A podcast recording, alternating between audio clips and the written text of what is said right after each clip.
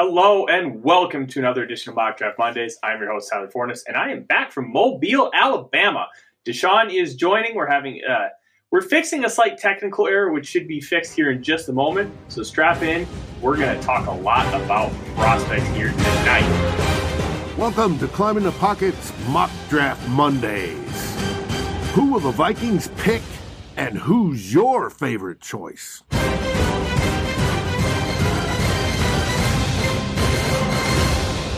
And we're back. Yes, we are. Welcome to a Senior Bowl recap edition of Mock Draft Mondays, guys. There is a lot to get to here from Mobile, Alabama, as I was live on the ground talking about prospects. And we already have a few people joining here in the comments section. Riley, we appreciate you stopping by. Dave, my man, it's been a couple weeks since I've seen you because I wasn't able to join from my hotel room as I was preparing to cover the Senior Bowl. How are you doing? I'm doing great. It's been a fantastic Monday. We have uh, coordinator and coach list starting to roll in. Things are good on the Viking side. However, I am really, really interested in what you saw down in my in Mobile because I don't do my draft prep until I start right about now. So I'm clueless on this, and I need you to tell me what was good, and then of course I need you to touch on the lineman because I love the lineman. yeah, Dave, there's going to be a lot of conversation about the linemen, especially because the linemen were both really good and really bad. There, there is a lot to get to with the linemen, and I'm going to wait until Deshaun gets here. We're really going to jump into it, but I'm going to tell you, he's back. One of the interesting things about yes. Yes, he just flew in. He's in the green room. Here he is, Deshaun Vaughn, the man, the myth, the legend. Oh man, my Bing Pot, Deshaun, I'm welcome. Back. We were just kind of starting the, the general conversation about the Senior Bowl. Um, did you get a chance to? I know Dave said he wasn't really able to do any kind of prep and watch practice. Did you get yourself caught up um, about with practice? Did you watch anything? Were you keeping tabs on it? So I watched. Uh, I was mostly looking at the quarterbacks, um, but I did watch uh, the the dark side. Was it the American? The American side? No, the, whatever side Bailey Zappe on. That offensive line got murdered the entire game. I'm not sure who was on that yes. side of the ball, but they were getting beat up. It was it was rough. It was rough day for the offensive line. The games. I, I was watching clips of some of the linemen on the one-on-one drills type stuff and uh, there was times when I was going, "Ooh, that's good," and then other times I was yelling at the screen, going, "Leverage, leverage, balance, move your feet." yeah, pretty much, pretty much. Um, yeah, uh, let's be honest. The the best group uh, at the entire Senior Bowl was defensive line. They were fantastic all week, um, especially the interior guys. Perrion Winfrey was such a monster in the middle that eventually in team drills they had to double team him every play just because he was so disruptive. Um, then you had uh, I like the sound of that. Let me tell you, you will love Perrion Winfrey. He was a little underutilized in Oklahoma because they had such a heavy rotation. But every time he came in the game, you just saw him flash, and he flashed big time at the Senior Bowl. Uh, really, really uh, taking advantage of that opportunity. Past few D line classes have been a little suspect but this one feels really stout in that second and third round range. Pretty much the prime space for the Vikings to potentially take a guy to be an interior pass rusher. Now, is the he top part was is is this guy uh, zero technique and nose guard, or is he um, a three tech? He's a hybrid one three technique. Um, you okay. could play him at at the one, but he's probably going to be best as a three technique. Weighed in at three oh three at the shade under six four. The guy's just a monster, and when you look at him in person, kind of built like a Mack truck, just thick. No, that, doesn't look like there's bad weight on him. He's just a, a big boy. That's what you want in the middle. You want yes. big boys. You don't want little guys. Little guys won't work. They got to be tough no, to push. Guys, yes, little guys definitely do not work in this situation. And I'll be quite frank, it didn't matter. Like it didn't matter what his what his size was. He was fantastic all week. Um, one of my favorite players at the Senior Bowl was Logan Hall. He's a he's an interior defensive lineman from Houston. Kind of fits the same mold as Peyton Turner last year, and everybody in the world knows how much I absolutely gushed and raved over Peyton Turner. I I I could have given him a hug and a kiss to good night because I loved him that much. Uh, but the, the one interesting part about um, Hall, he's six five and seven eighths, only weighs two seventy eight, and was bullying interior offensive linemen with power, straight power, consistently. And I really worry about what his true position is in the NFL. And I've come to find that I'm absolutely obsessed, obsessed with tweeners. Um, two years ago was Jason Strowbridge. Last year was Peyton Turner. Now it's Logan Hall. And just the amount of power and length that he has and how he's able to leverage his own body against the offensive lineman and really take them off their block, I think could be a really nice asset moving forward. I just worry what his traditional um, position's going to be as far as playing him every down. All right. Um, a little hint on when it comes to linemen, and especially defensive line. Well, any either lineman, either side. Mm-hmm. Where is their power? Is it from the hips down? Do they have legs like tree trunks? Are they driving from their legs? Is that where they're getting the majority of their power, or do they have it upper body strength where they're where they're shoving? You want to look at those two types because the guys can do it with their lower body.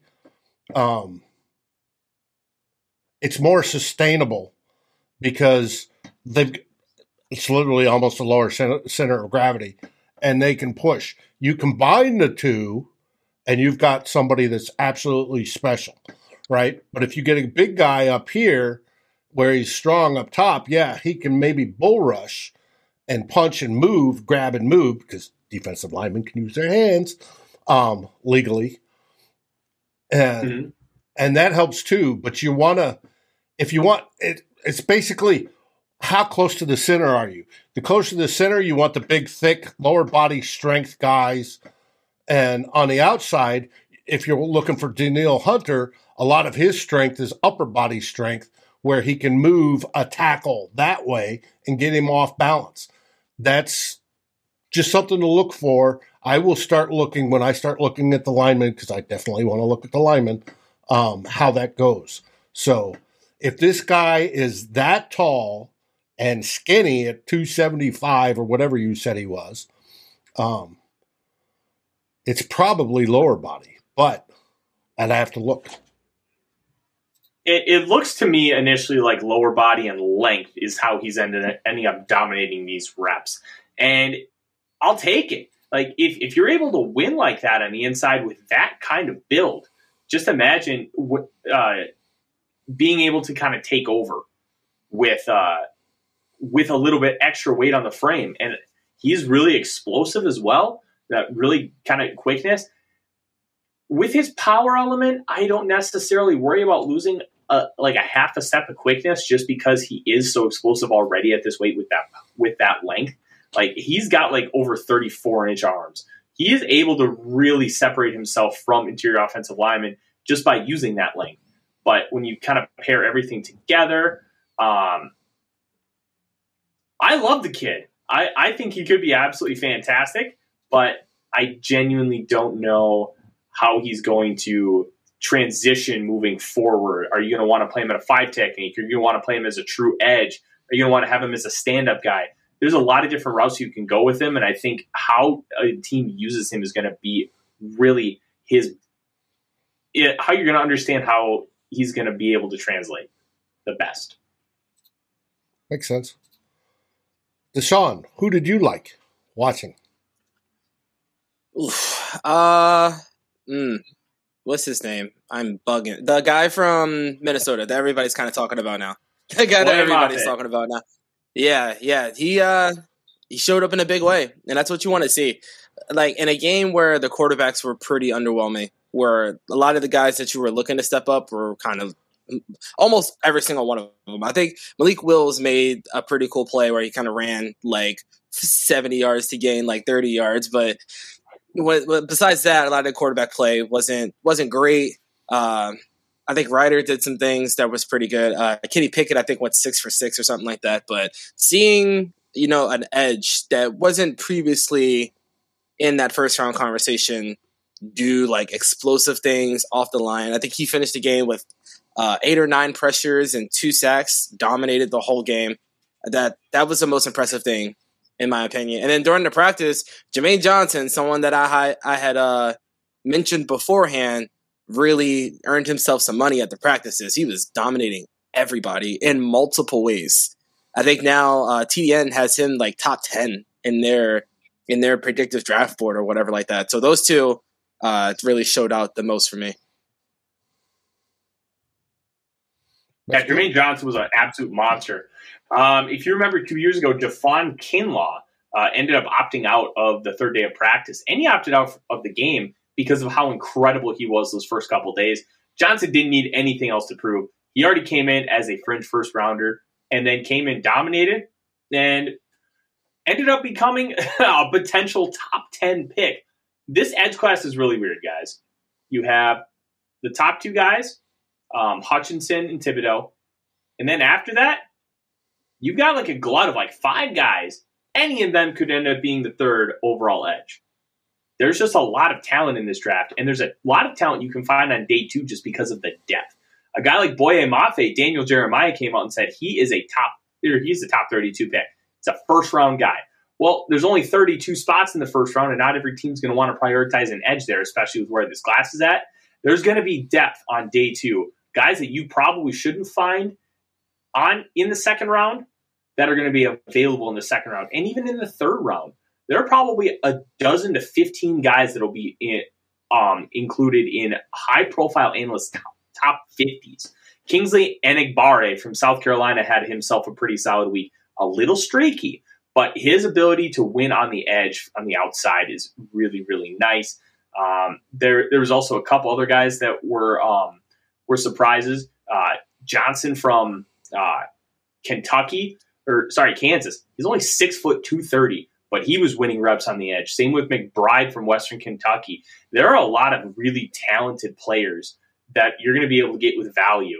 This is where if you are able to keep Andre Patterson, this could be a really, really good usage of having him help develop some of these guys because there's genuine talent. It's not dart throws. It's these guys are better than where they're being picked just because of the glut and the depth in this class. Well, that and you're going to have quarterbacks that raise their value just because of the lack of quarterbacks. You're going to have the combine stars that raise their value, and it drops a fat class of edge rushers down to where you mm-hmm. can steal them in the second and third round. If I'm being honest, I don't see any QB really raising their stock combine wise. Maybe maybe Carson Strong because I feel like he's really the only one who can make every single throw. But like Malik Wills, he's going to struggle with throwing. Kenny Pickett, right? They're all all those guys are going to struggle with throwing at the combine. I this like QB class. I think the bulk of them. I think one's going to go really high, and I think that's either going to be Wills or Pickett, or Willis or Pickett. After that, I think the rest of the guys fall to like 15, 20, sort of that area. It's going to be a really it's going to be a really weird draft this year because I still think like three, four, maybe three or four quarterbacks go first round, but it's gonna be like the first time you see them like falling to like 18, 19, into the 20, 20s. and people right, and them not having to move up to get any of them because um, even like Sam Howell, he showed some solid things at the Pro Bowl, but he's still like kind of like that fourth or fifth guy. So we'll see. It's going to be such a weird, a weird way to see how people draft this year because there's there are a few QB needy teams and uh, I know I don't know if you guys saw, but the 49ers are now only asking a day two pick for Jimmy Garoppolo. So we'll see how that ends up. So, yeah, and then the recent conversations around Kirk Cousins. Uh, so we'll see. We'll see what happens. It's going to be a really weird, like, couple of months with the QB position between free agency and draft that could really have a big impact on where these QBs are drafted. I'll, I'll tell you this just from being on the ground in Mobile um, there is zero consensus about this class. The only consensus seems to be is people and teams aren't really confident any of these guys can be great starters in the NFL. Um, I I read a report from Albert Breer, and it kind of echoed everything that I had heard in Mobile. Um, multiple teams would have the top five quarterbacks picked last year. That, mm-hmm. that would be, you know, Trevor Lawrence, Trey Lance, Zach Wilson, Justin Fields, Mac Jones. All of them would be the top QB this year. Uh, these guys, other than Willis really proving that he can do- uh, physically dominate within structure, which he did, um, the, the Senior Bowl is a very structured environment. And Willis was able to really shine without really flashing his mobility at all during practice. And then obviously you had that run that Deshaun mentioned in the game, which he was only caught because Chad Muma sprinted across the field, the linebacker from Wyoming, and he, he was able to take down Willis, which was in itself very, very impressive. But when you look at everything encompassed, Willis still has more, still has questions to answer about progressions in, in structure. Carson Strong, I saw that there's a question from Joseph about his knee. Did not have the brace, was moving around pretty well, but uh, there were reports that he wasn't great in the interview process, and he seemed to really only want to show that he was mobile and not really want to play within the con- uh, constraints of the offense that the Jets were trying to implement, which is very timing and rhythm based. And Carson just wanted to show off his strong arm, but he was able to show off his strong arm and, and he could make every throw and the ball really pops out of his hand. Pickett made zero throws that were impressive. He did nothing impressive. He was kind of a jag. He was there, but he also didn't make any kind of debilitating mistakes. He did struggle in the rain, and there's going to be more and more questions about that hand size, which if it's report it measures in at the reported eight and a quarter inches, would be a zero percentile hand size for the quarterback position, which would make him an extreme outlier. Small hands are one thing. This is the smallest. And that's something that you really need to consider. Desmond Ridder, inaccurate. He, for whatever reason, and seems like his base is just all kinds of wonky. He cannot consistently accurately deliver the football. And right now, I don't, I wouldn't touch him before day three. Um, but I still need to really go back and look at the tape because he has some good tape and he has some tape that's like, what in the world are you doing, man? It I've seems like question. you're just calm, cool. Yeah. What football were they using? Were they using college footballs when you're talking hand size or NFL footballs?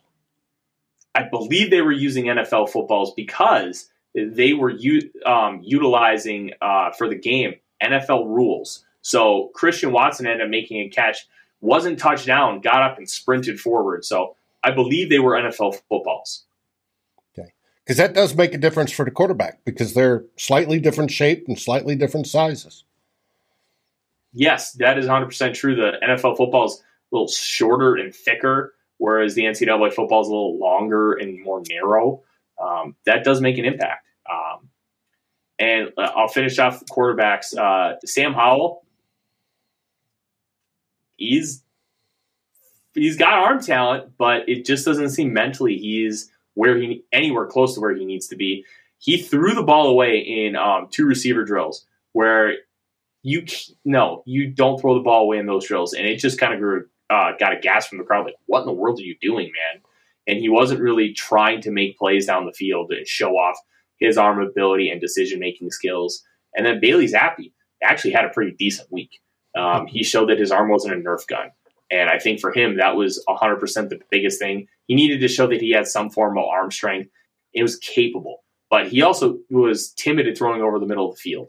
Because he was timid throwing in the middle of the field, which is normal for an air raid style offense, it's going to give uh, NFL evaluators um, some hesitation because you have to throw over the middle of the field to be successful in the NFL. There are too many talented players that can really stop a lot of those outbreaking routes, which Zappe is dominant at throwing outbreaking routes. He's got incredible timing, accuracy, placement, and has enough zip to make him work. But the NFL is a different game. You have to be able to challenge them inside, or they're just going to bite on everything outbreaking.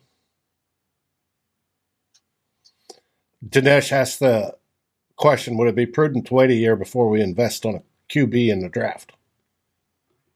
So I'll, no. it's a two part question. It's a two part question. Um, first, you have to answer the question Do you believe in any of these QBs? If you believe, like, I'm a big Malik Willis and Carson Strong guy. I believe that if I have the ability to take one of those guys, I can develop him and make him a star quarterback. If you have that firm belief with one of these players, you take it and run because there is no guarantee for next year. Like if Kirk Cousins is a starting quarterback for this team, we're going to be at like the 15th pick, and there's almost no way we're going to be able to move up to take a Bryce Young or CJ Stroud. Like it, it's just reality. Like the Dolphins tanked for Tua. They ended up getting the fifth pick, and they got Tua because he broke his hip. Now look at where Tua is. Like there is no guarantee for next year. You have to uh, play and scout the position that way. Now, if you know, oh, the 2023 class is going to be loaded with receivers, there's going to be like 15 really, really good ones. Okay, maybe you hold off taking a receiver a year, but you can't guarantee yourself one of these top quarterbacks. It, there's just not enough to go around. If you're sold on one now, you take one now. And that's how you have to approach this thing. If you're not sold on one, don't take one and then push it down the line. Uh, you you can't count on being able to get one of those top guys. It's just not plausible. It's not good business. Yeah, actually, I actually think there's like four guys in this draft class that have potential to be developed. Really, I mean, it's going to take a little longer. I think Pickett, Strong. I I think Howell's going to take a minute, but if you can develop him, I think Howell has a chance to be really good. Before Sean Payton retired, I thought him and New Orleans was like a match made in heaven. So we'll have to see what happens there now. But maybe he can go to Tampa Bay with Byron Leftwich. Who knows? But there are four guys, in my opinion, excluding Zappe. I think I don't think I include because I think Zappe has a chance to be a good quarterback too. I think there's guys worth investing in, and like and like Tyler said, you just there's you don't know what's going to happen next season. If you do end up getting Kirk Cousins, you can basically count out getting a top quarterback. I mean, you can trade up, sure, but you're like giving up like probably first and second round picks from the next like three drafts to try to do that, which doesn't really make any sense. So if you, there's going to be a guy there at 12, there's going to be a guy there on a trade back. That's just how this class is going to fall. If you have confidence in a guy, you take him. And I think there's there there's reason to have confidence in just about each of one of these top five players. Like they all have their own individual like skill sets that can inspire confidence. Like Kenny Pickett has small hands, but I mean he threw like 50% on his deep balls of 20 yards or more or something like that. And Carson Strong has a great arms and how he has a good base of fundamentals. He's just inaccurate and he's, he's super athletic. Malik Wills is like almost like a copy of Lamar Jackson where you can do stuff like that. So it's like, it depends on your coaching staff. It depends what you can put in place. It's going to be, it's going to be much dependent on what each franchise can do when it comes to developing a quarterback rather than the QB class just being weak per se. And I think that's the tough part. You have to be able to parse out the ability to, hey, this is a weak quarterback class versus these guys are just going to take time. Quarterbacks are always going to take time. And I've been kind of preaching it. Guys like Russell Wilson, uh, Patrick Mahomes, Deshaun Watson, uh, they have truly warped our ability to perceive how good or how much time some of these quarterbacks need because they're outliers.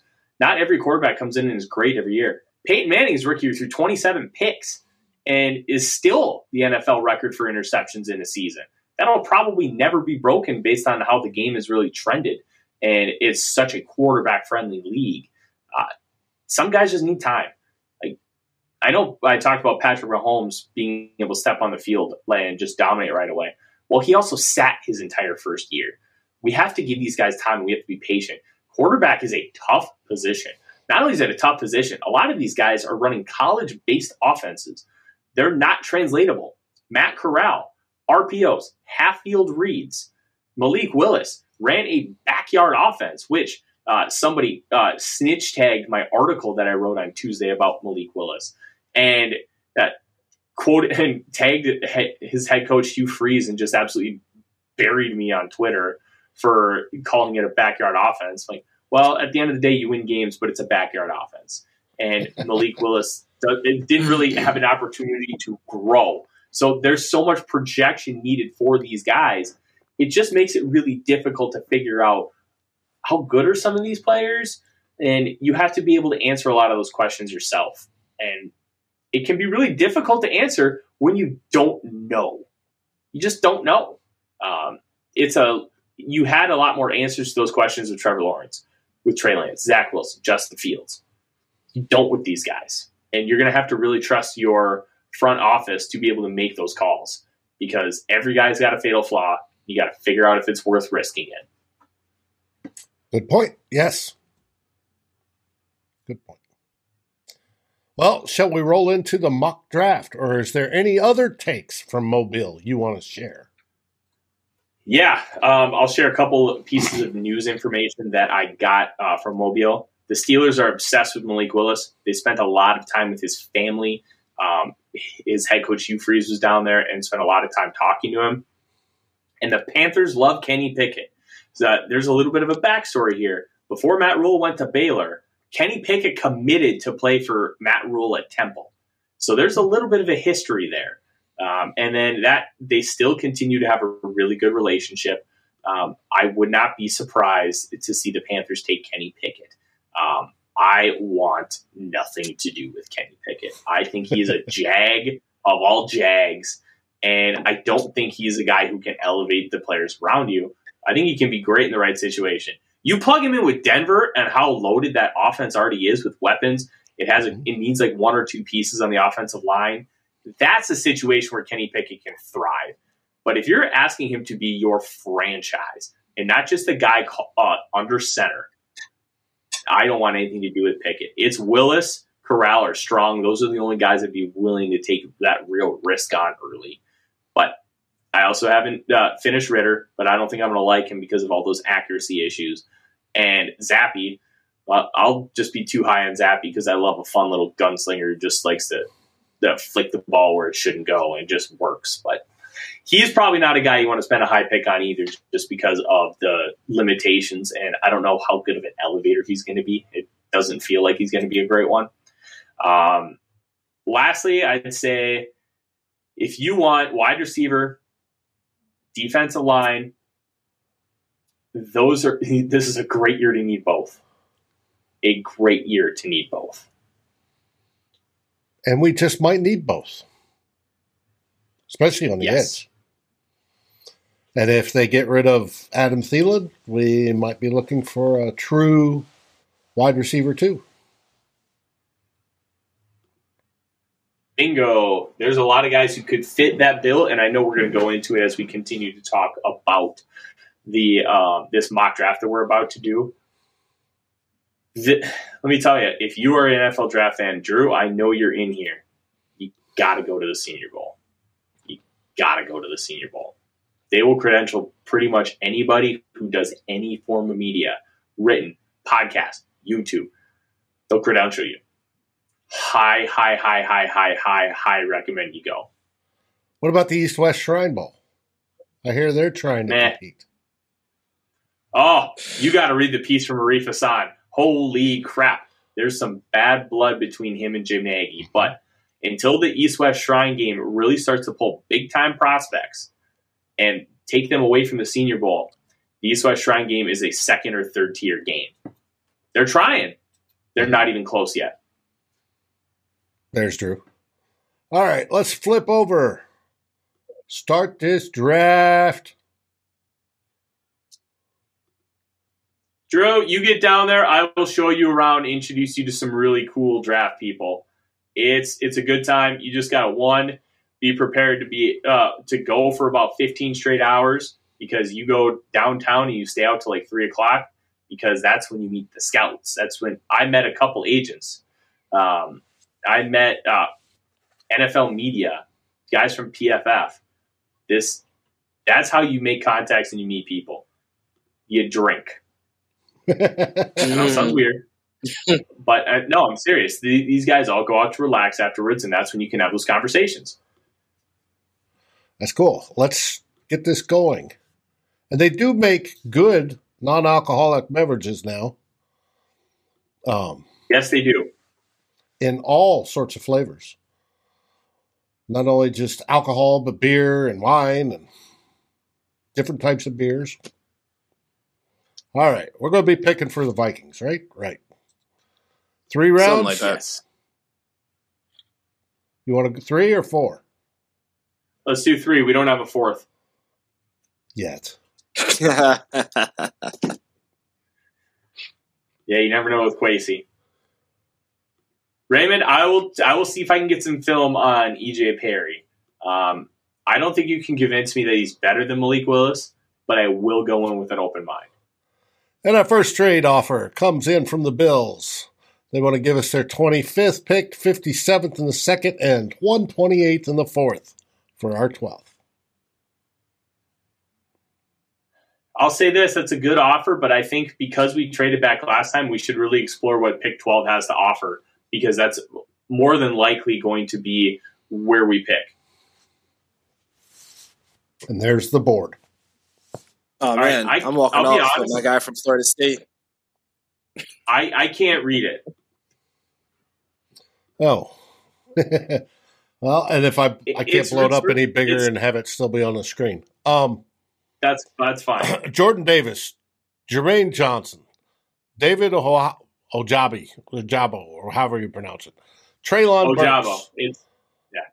Jameson Winston, Williams, Travon Walker, Ahmad Gardner, Andrew Booth Jr., Kenny Pickett, Matt Corral, George Karlaftis, Devin Lloyd, linebacker, Garrett Wilson, wide receiver, Zion Johnson, interior O line from BC, Boston College. Nakobe Dean is down there at 26. Any of those guys? You got interior D line, edge, edge, wide receiver, wide receiver, edge.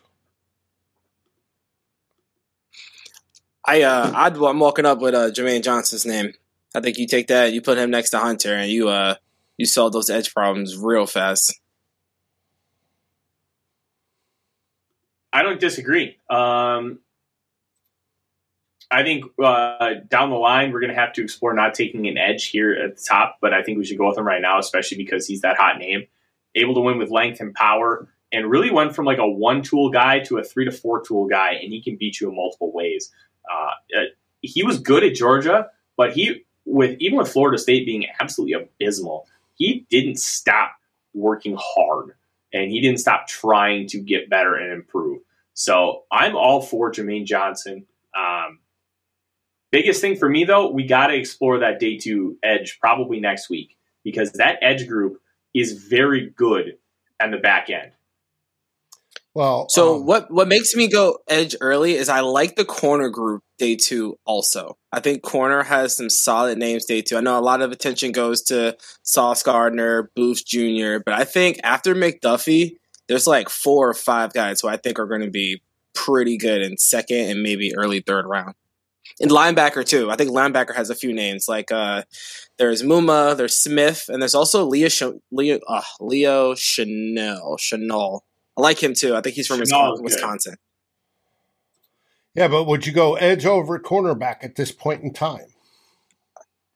Yeah, but would you go edge over cornerback at this point in time? They're both so I think important. yes. So they're two I, probably so, the two most important positions on defense.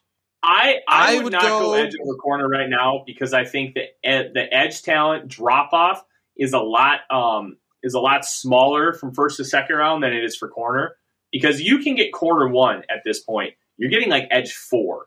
Edge four to edge 10, that drop off is nowhere near as much as like corner one to corner seven. So while I agree with Deshaun's point that there is a lot of nice cornerback depth in the second round, I think that the, the drop off is more extreme from corner uh, in those two rounds than edge. Although you really can't lose because you're getting a really, really good player either way. Correct. Well, the top corner they have on the board is Ahmad Gardner. I think Ahmad Gardner and Booth Jr. are both, both going to be pretty good. Uh, you really couldn't go wrong. But the only reason why I say edge is because earlier when I was running through the offseason stuff through free agency, there are like a list of veteran cornerback names that I would like to see them go after. Obviously, we'll have to wait and see for that one. But that I lean edge first, but like like he said, either one. I mean, and also getting like a really good corner on a rookie contract is, is just like insane value. I mean, edge too, but either one, you you can't go wrong. All right, now Raymond asked, can somebody explain why no O line or D line in the first round? When so, in my opinion, in his opinion, in my opinion, once you get those two tackles, you no longer need to shell out top tier resources for for offensive linemen. I feel like once you have that left tackle and that right tackle secure, I feel like uh, Cleveland is continue to he's continuing to build like season on season. And he's continuing to do well. So you're really only looking for a center and maybe a right guard, depending on what they do with Wyatt Davis. I would not spend a top tier resource on that. I would leave that to free agency. Um, I do think the last year you saw a theme with uh, veteran offensive lineman guys getting contracts that are like four million a year, five million a year, even maybe even less. I, I do think that that will continue as they're kind of just like the positional value thing kind of comes into play. I don't think you'll see them getting massive contracts, and I think we can land one or two, so we won't have to spend high resources on, resources on them. Also, I think Austin Corbett from the Rams. I think he's a free agent. He has that Kevin O'Connell connection, so I could be a guy to look at. Hmm, interesting. Uh, for me, it's the positional value that comes into play. Yes, I believe games are won on the offensive or on the line of scrimmage on both sides. But for value and impact to the game, the especially once you get the two tackles, and you are correct on that, Deshaun, it it drops down in value. And it's you if you pick somebody early, they better be, you know, a future Hall of Famer type or you're overspending. You're wasting the value you have for that pick when somebody who's playing corner or edge, those are the two most high valued positions on defense. Uh, quarterback is obviously the highest valued. And then you get wide receivers on offense.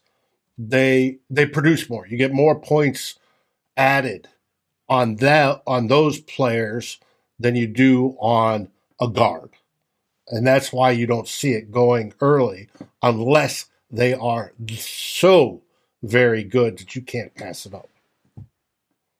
All right. So you wanted to go with Jermaine Johnson, correct? Yep. And I'll kind of uh, finish out that point of interior O liner here with this. Iowa's Tyler Linderbaum is going to be a very divisive prospect. I've heard people that I respect talk about him possibly being the best player in this class. Linderbaum, one, it's a Rick Spielman special. He's a former wrestler, but he's dominant at the center position. A mauler, a tone setter. And I think he could have a similar type impact for an offensive line that Quenton Nelson had in 2018. Just being able to like instantly come in and make that kind of heavy impact, uh, really impact the guys next to him. If you put him next to Ezra Cleveland and even Oli Udoh, that presence there of dominance, of somebody you can rely and count on, and somebody who's just that kind of tone setter could make a massive impact on the Vikings offensive line moving forward. So he's going to be somebody that's going to be talked about a lot in that first round range. And it's not something that you want to dismiss right away. Center is infinitely more important than guard, especially when you're talking uh, protection, identifying uh, players blitzing, being able to slide things at, on the fly. Like there's there's a lot of value to center, and if you really improve that position, you'd be surprised what can happen to your team. Matt Corral went to the Steelers. And do we want to trade back into the first round? Bengals are offering their pick 31. Obviously, Draft Network thinks they lose Sunday. And for our second round and fifth rounder. This is what I don't like about the Draft Network's board. I can't see who's on the board at this point. I know. I hate that. I I was hopeful that they were going to improve that. They unfortunately have not done so yet. Do we want to accept this to get a fifth year option on a player? It's the second and the fifth. I'm going to say no, only for the fact that this trade would never happen in real life. Okay. And we want to try and give our people the or more as, realistic as good of a more realistic approach. Obviously, there are things like, hey, a Kayvon Thibodeaux could fall out of the top ten, like stuff like that can happen. But outside of like we're not going to be able to move up 15 spots for a second and a fifth. Mm-hmm.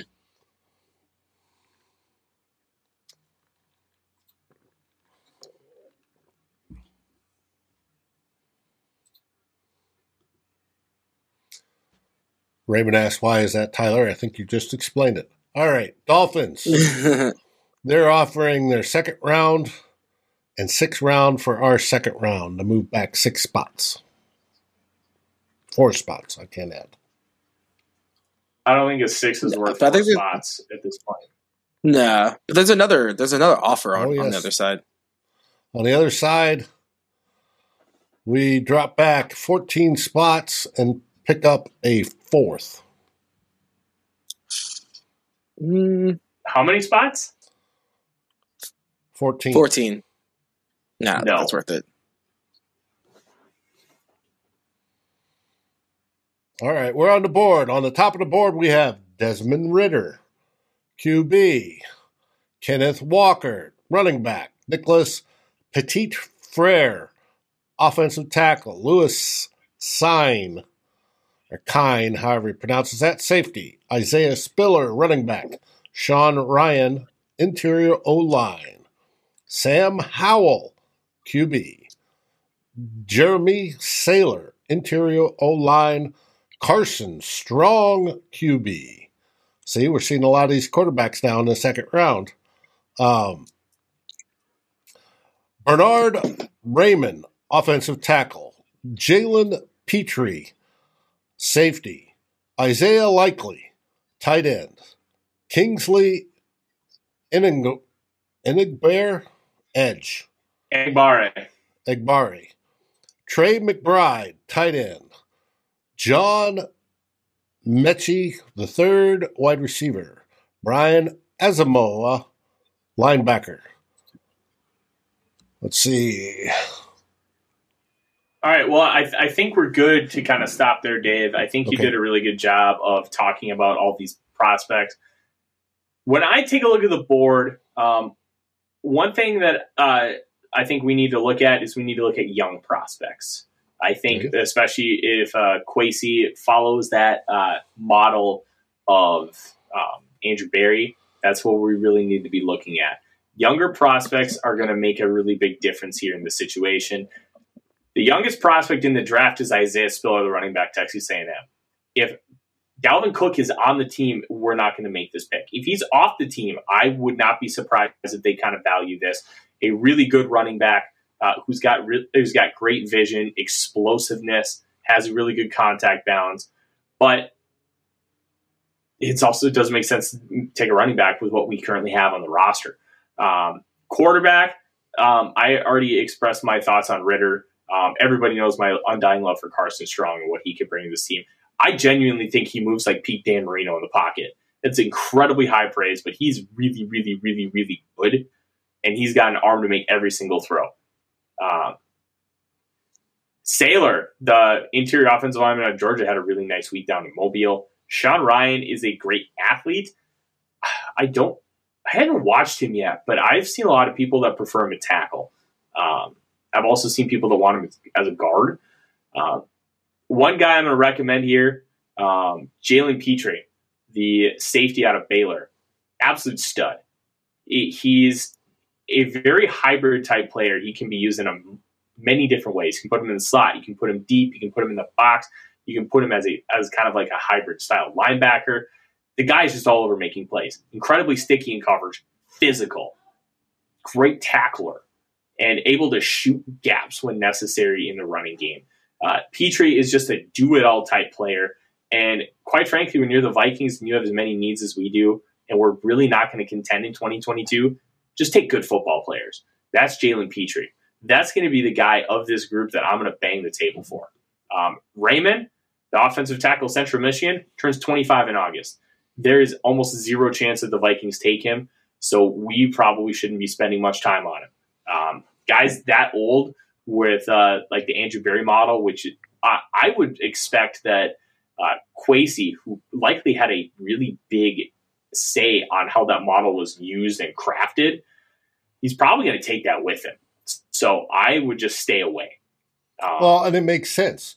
the whole idea if you draft somebody who's really young, 21, 22 years old, you have more prime years ahead of you than if you draft a guy that's 25. Mm-hmm. And and we see that with Danielle Hunter. Danielle Hunter's only 27. He has yet to Yeah. see his prime years.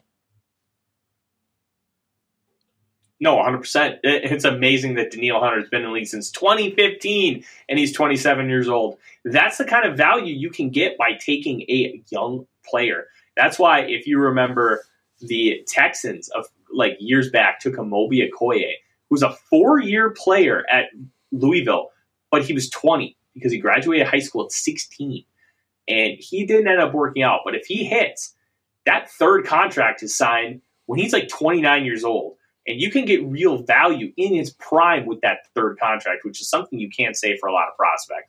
So that's why I mentioned the youngest player in the draft being Isaiah Spiller. That could be an interesting option if Cook is gone.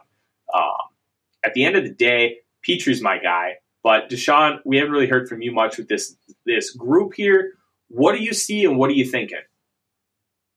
Yeah, Pitre's my guy too. I think I mentioned him last show. Just all over the place. Just kind of the Harrison Smith type before Harrison Smith retires. If you don't go quarterback here, which that's probably where I would lean is quarterback here, because just the value of having potentially a starting quarterback in the second round is off the charts. But if you were not to go quarterback, Jalen Pitre would be my guy because because his cover skills are adequate. He can actually cover and he can play slot cornerback and he can play linebacker and he can rush.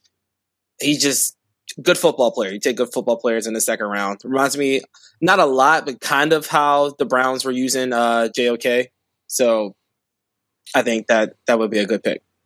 Well, he's a six foot, six footer, but he is, according to the write up, a good football player. Plays all sorts of positions. So, boom, done. Oh, and that I would have. asked, I which probably would have quarterback would have you taken there? I probably would have taken strong if I had my choice. I can see someone taking Howell instead, just because of that added dimension. But I personally would have would have taken Carson Strong. San Francisco's offering their second round pick at 61 for our third and our sixth. The difference in picks to drop to the uh, our third is 16. No, I can't add. I'm going to say no again because the trade is not realistic. Not and realistic. we want to try and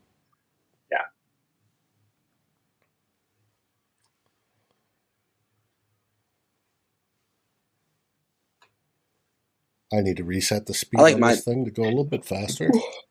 right. coming I like up. Myjai Sanders. I think he's going to be another one of those edge guys that's going to fall a little bit. All right, here we go. We got Dallas he had a really good week at the Senior Bowl too.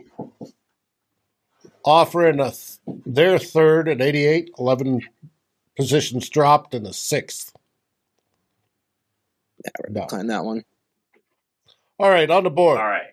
Linebacker, Damone Clark, LSU. Drake Jackson, Edge, USC. Jalen Wydermyer, tight end, Texas A&M. Jeremy Ruckert, tight end, The Ohio State. Sky Moore, wide receiver, Western Michigan.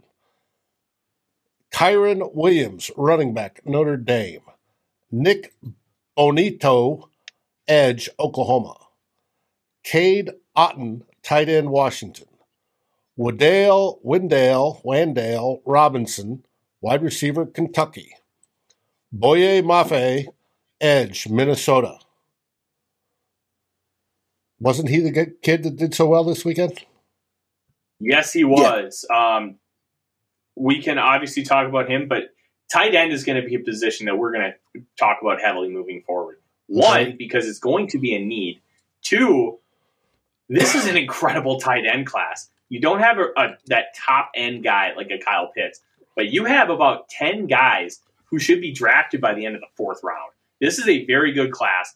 Uh, Trey McBride is already off the board, but Jeremy Ruckert had a top five week in Mobile. It unfortunately ended early due to a um, a plantar fascia injury. Uh, but Ruckert showed incredible hands. He showed way better separation and route running than I had seen on film. And he was using leverage. He was using his size, like just doing anything he can to get open. I thought he was going to be a Kyle Rudolph type. He showed me a lot that that really tells me that Ohio State just wasn't able to use him because of the glut of great receivers that they had. Um, I think Ruckert could be a really, really good player in the National Football League, and he showed me a lot this week. Um, Wydermyer uh, was viewed as like tight end one going into the year, had a little bit of a down year. Um, they lost um, Haynes King early on, and Zach Calzada, who just was not a great quarterback, ended up taking over in College Station. And Wydermyer's stats really suffered from it. His opportunities did as well. But he's a really, really good football player. Um, Cade Otton uh, hurt his knee at the end of the year. Otherwise, he would have been in Mobile as well. Um, Otton was fantastic. Um, Drew, uh, you, you, don't scout the helmet, you scout the player, buddy. You should know that. Oh, but there's like, been hey, so remember, many Ohio State failures. Yeah, just like look at those quarterbacks, eh? Right? All right. mm-hmm. perfect. Glad we got that out of the way. Um, tight end is going to be a group that we're going to be focusing heavy on. Um, if you want to go receiver here, Sky Moore is a really intriguing option. Um, everybody knows I loved D'Wayne Eskridge last year. He was taken in the second round. Sky Moore might be better than D'Wayne Eskridge. Really good player, fast, quick, great at the catch point, strong hands. Um, he's he's going to be a fantastic value here at the spot. I worry that that five ten measurement that's scary that he comes in under that um, because colleges are known to fudge the numbers uh, with these uh, heights and weights for players. So I'm a little worried that that might not be correct. Um, but th- this is a really good good group of players to pick from.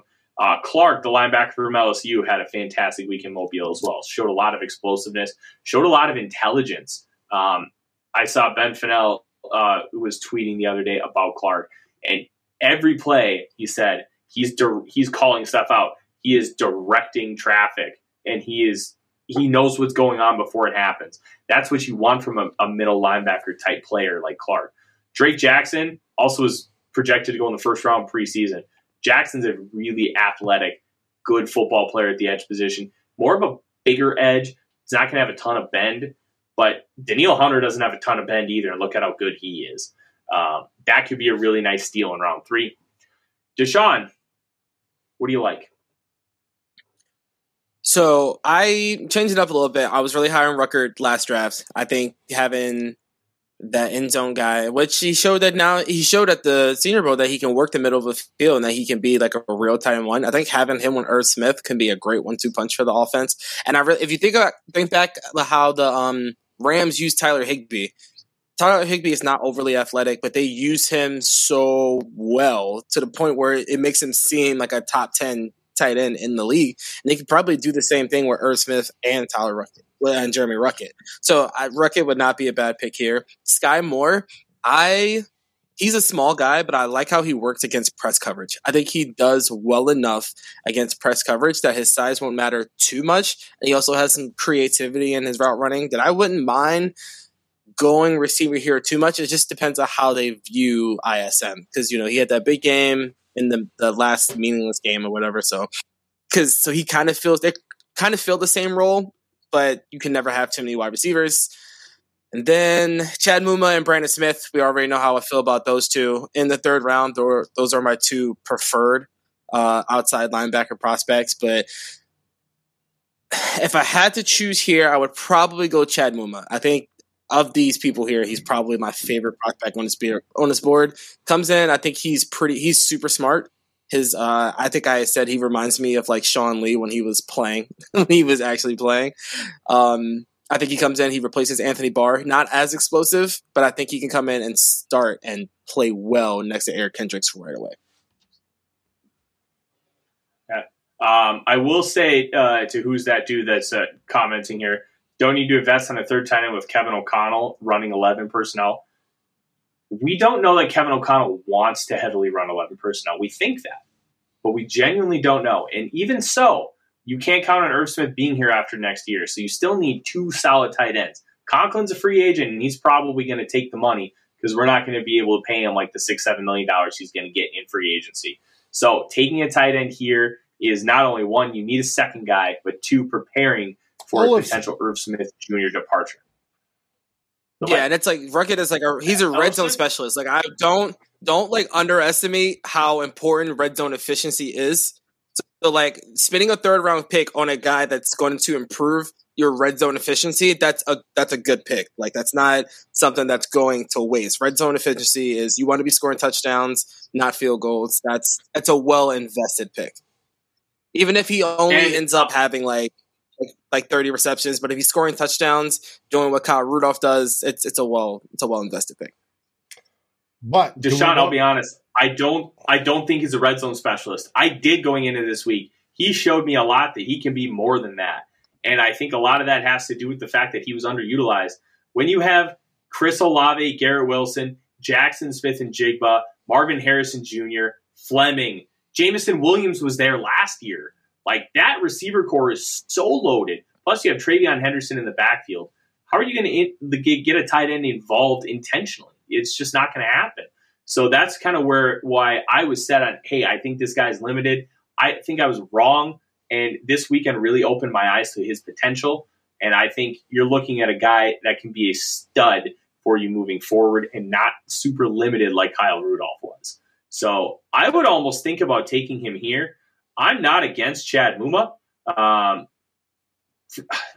I keep looking at Drake Jackson. I know we already took an edge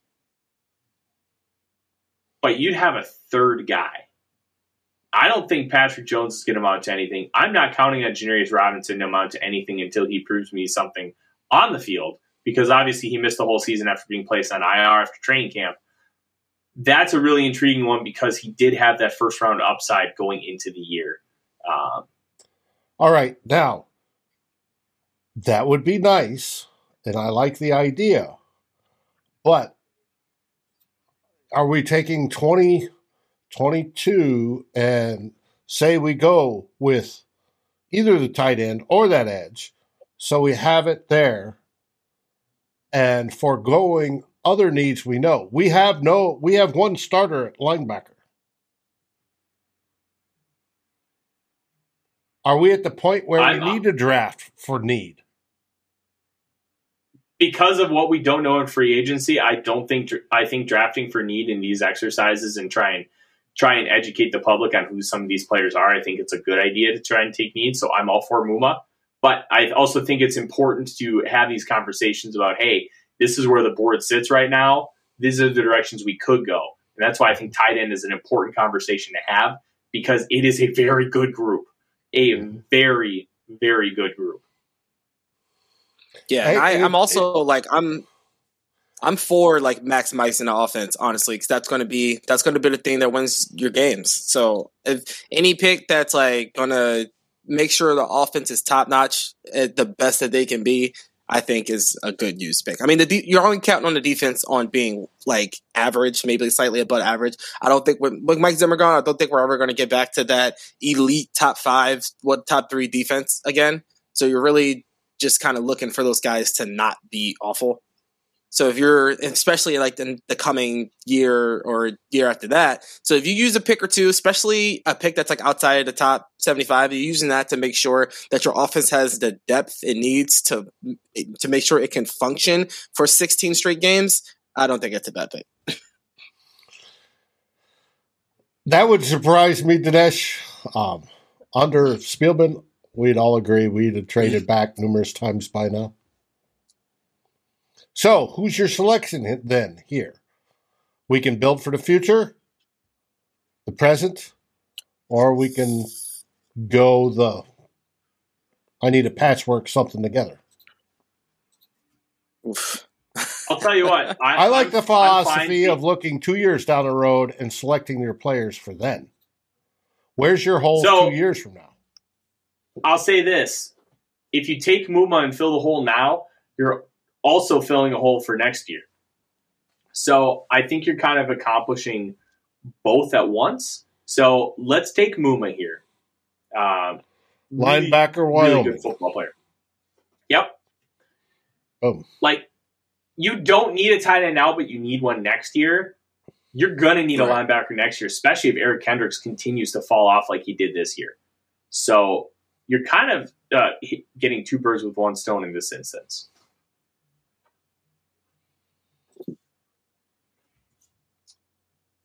T. Cuber asks, "How do you know what to draft for the Vikings if they switch to a three-four?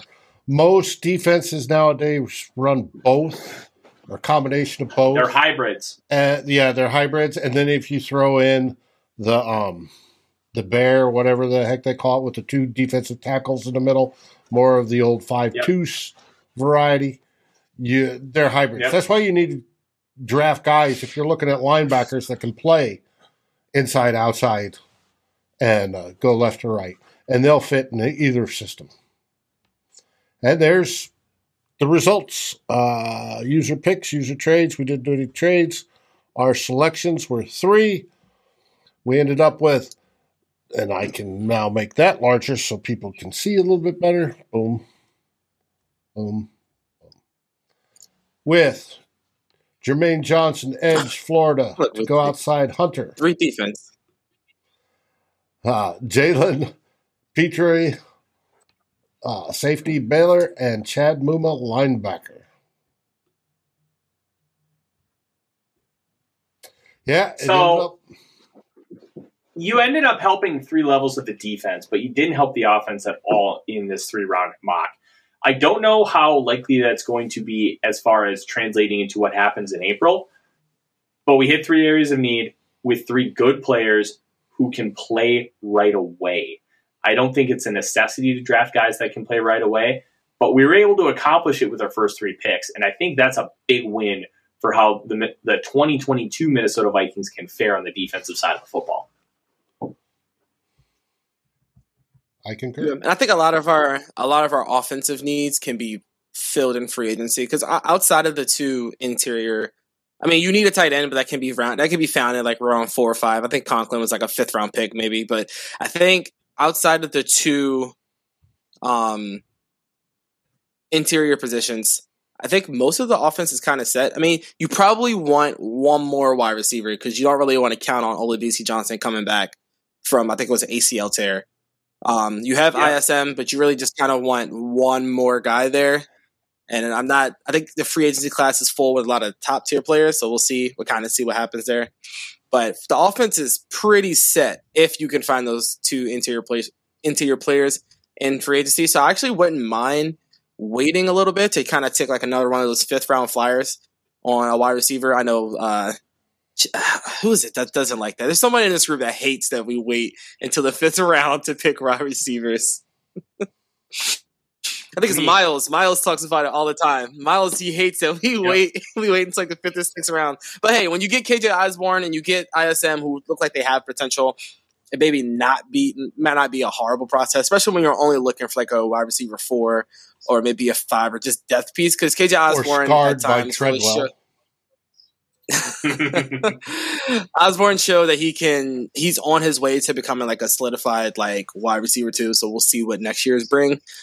But um, yeah, I think the offense can be set with what they have. They're really just looking for depth pieces when it comes to the draft.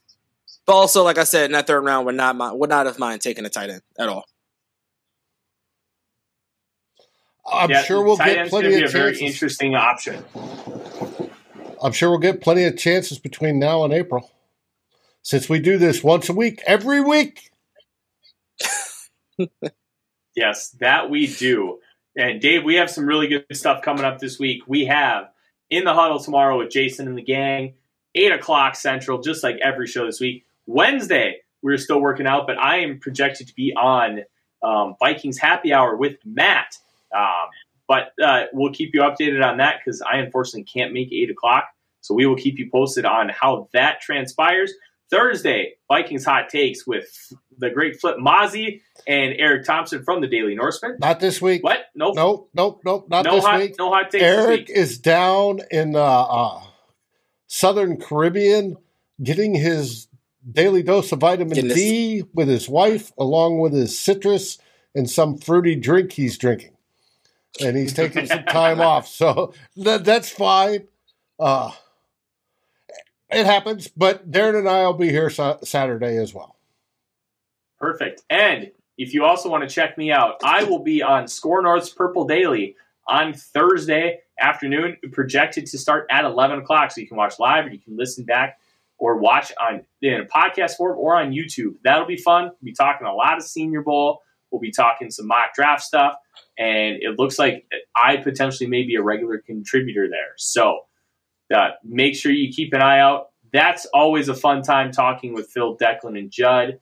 I'll always always like the crotchety sports dad element because he's got just an experience that uh, I just don't have. With that, what do we say? From myself, from Dave and Deshaun, have a wonderful Monday and Skol Vikings, baby. Skol Vikings! Climb in the Pocket thanks you for watching. Remember to like, subscribe, ring the bell, and if you're listening, rate us on your favorite aggregator. Skol!